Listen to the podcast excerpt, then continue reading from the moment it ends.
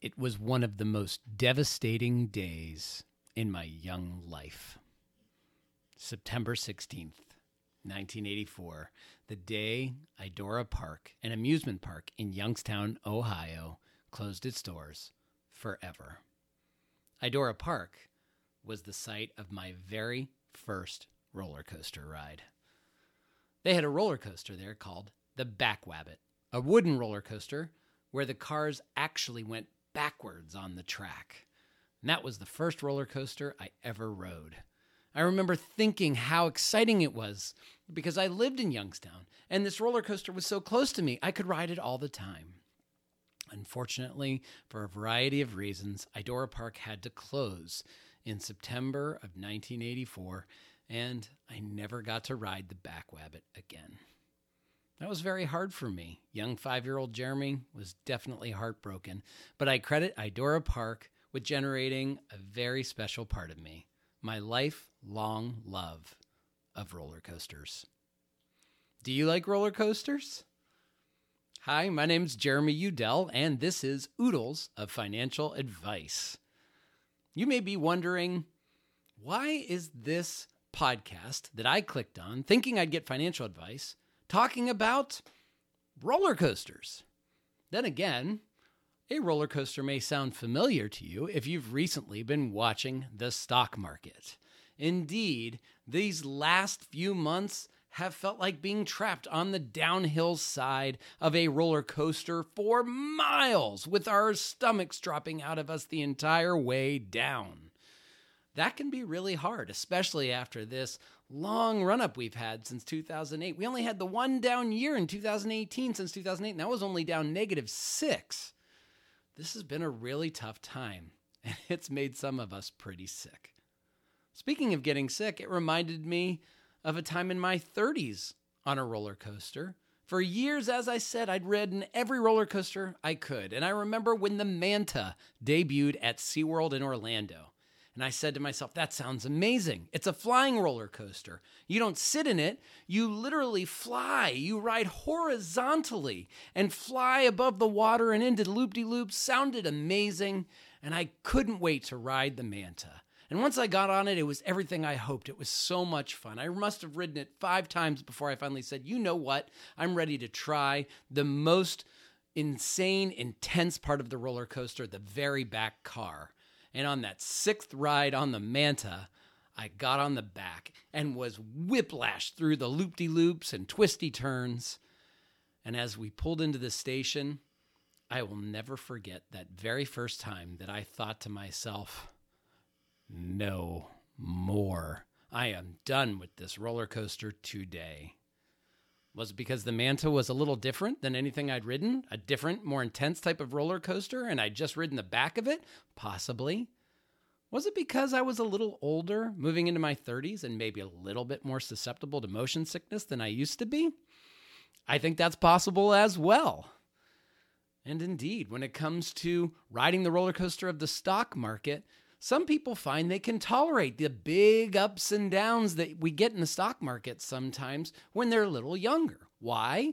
Because, especially with our retirement accounts, we're probably a lot further away from needing that money anytime soon. And while it may not be fun to watch those big downs like we're having right now, we can tolerate them a little more without getting as sick.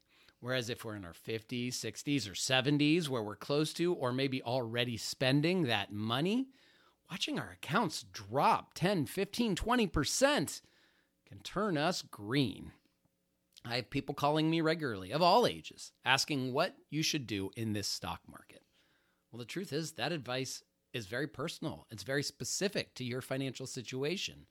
But I, what I will say is if you are a little older and still riding that roller coaster, maybe because you really like that ride, it still might be time to consider getting off such an intense extreme roller coaster, or maybe not riding it quite as long, and finding a little gentler ride as we get a little older in life.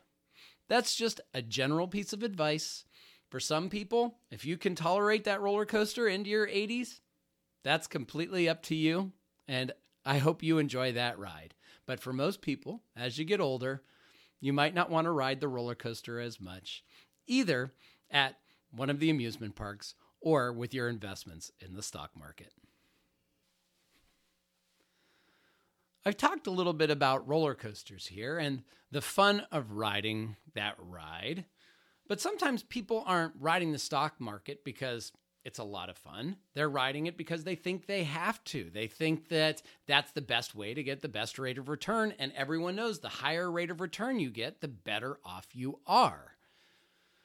I saw an NFL game this week that made me question some of the comments I've gotten recently of, well, I need to stay in the market no matter what, because I know that's the best place to get the best rate of return. And if I get the best rate of return, I have the biggest and best financial plan I can possibly have. There was a game in week two of the NFL where the Cleveland Browns were beating the New York Jets by 13 points with less than two minutes left. They'd increased the lead to 13 on a touchdown by Nick Chubb. It was under two minutes, and he broke free from about the 11 yard line and ran towards the goal line. He'd already scored two touchdowns that day. If he'd have just taken a knee on the one yard line, the Browns pretty much could have run out the clock and given the Jets no time to come back and win the game. Instead, he scored and the Jets got the ball back quickly and managed to come back to win the game. Now, that was a very unlikely win for the Jets. To be fair to Nick Chubb, it was really unlikely that would happen. But it did. What does this have to do with your financial plan? People often tell me, Jeremy, I don't want to be more conservative with my investments because I won't get the same rate of return. When I ask them, okay, what are you doing with those investments? Do you need all of them? Do you need them to keep earning the most rate of return possible to sustain your lifestyle? We do the math, and oftentimes we found out no, they really don't. In fact, they might have already all the money they'll ever need during their lifetime and then some, but they're still trying to get the highest rate of return possible. When I ask them why, they don't know. To me, that's like being in an NFL game saying, I'm up by more than enough points to win this game, but instead of just running out the clock, I'm going to keep trying to score touchdowns. You can continue to score touchdowns if you want, but that might open you up to more risk of losing the game. It's the same way with our financial plans. If we've already got enough money to live on, should we really be taking so much risk with that money? with the understanding that when we see a market like we see right now, that a big drop could actually take us out of the range of outcomes where we are feeling really, really safe? If we'd have just invested more conservatively going forward, might we have locked down the time and know that we never have to worry about running out of money, running out of enough income to last us as long as we live? It's certainly a possibility that in certain circumstances, going for one more touchdown or two more or three more touchdowns doesn't make as much sense as just running out the clock. If you want to find out more about what you should be doing with your financial plan, we do that here at my firm, Udell Associates, and you can feel free to give us a call here, 941 951 0443, or shoot me an email, jeremy at wealthenjoyment.com, or comment as much as possible and tell me what you think about running out the clock versus scoring as many touchdowns as possible with your financial plan. I wanted to close out my first podcast here talking a little bit more about myself and introducing myself to everybody, especially because I talked about some interesting things today when it came to financial planning roller coasters and football. Why is that? I was born in Youngstown, Ohio, right between Cleveland and Pittsburgh, where football was king. We didn't have great ocean beaches nearby. We certainly didn't have big, huge mountains nearby, although the Alleghenies certainly weren't that far away. But what we did have were football and roller coasters. I was about two hours away from Cedar Point, which is one of the best roller coaster parks in the country. And also, Cincinnati has Kings Island, where perhaps my favorite roller coaster of all time, the Beast, a wooden roller coaster, exists. And every time I go and ride that ride, it just makes me so happy. It's who I am as a boy from Ohio. Now, we moved down from Ohio in 1990, and I definitely love Florida, consider it home, and never plan on moving out of Florida. But at the same time, that oh, those Ohio roots still grow really strong. Now, I am actually a fan of the Pittsburgh Steelers from Pennsylvania. My grandfather, my grandfather was born in Pittsburgh in Squirrel Hill, actually, and he raised my father to be a Steelers fan, and he dutifully raised me to be a Steelers fan. In fact, one of our great family memories is of going to Detroit, Detroit, in 2006 to watch our Steelers win a Super Bowl. That was maybe the paramount of our family's history. Although we've had some other great moments together. Um, you know, my work with my dad and my mom and my sister in my firm, and it's fantastic. I love being part of my family's business. And we all love our Steelers. But interestingly, we love NFL so much that we've adopted a second team. We're also fans of the Tampa Bay Buccaneers. We have been since the Tony Dungy years.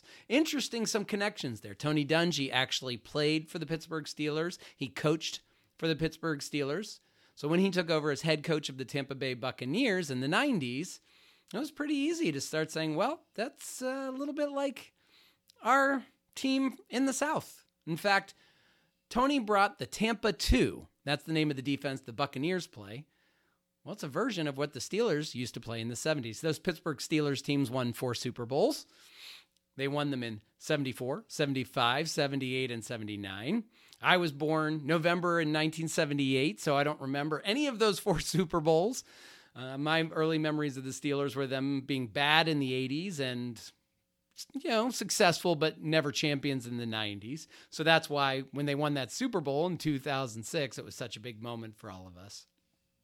But at the same time, uh, you know, we love our football and I love my roller coasters. I'll never forget taking my wife to Cedar Point. Actually, to be fair, she took me to Cedar Point because I missed it. And uh, we rode roller coasters together until we both got sick. because you know we were a little older, maybe not as prepared for that kind of ride. But um, while I might not be able to ride roller coasters as much as I used to, I still love a good roller coaster. Love the NFL, and looking forward to talking to you about many of my other interests, like my four dogs. Uh, for those on the video, you can see I've got one in the room here with me today, and uh, you know, look forward to chatting with you about all sorts of things having to do with financial planning and otherwise. This is Oodles of financial advice with Jeremy Udell. Feel free to reach out to us, comment, like us, whatever it is we do with podcasts. This is my first time podcasting, and I look forward to many more. You can call me 941 951 0443 or shoot me an email, jeremy at wealthenjoyment.com.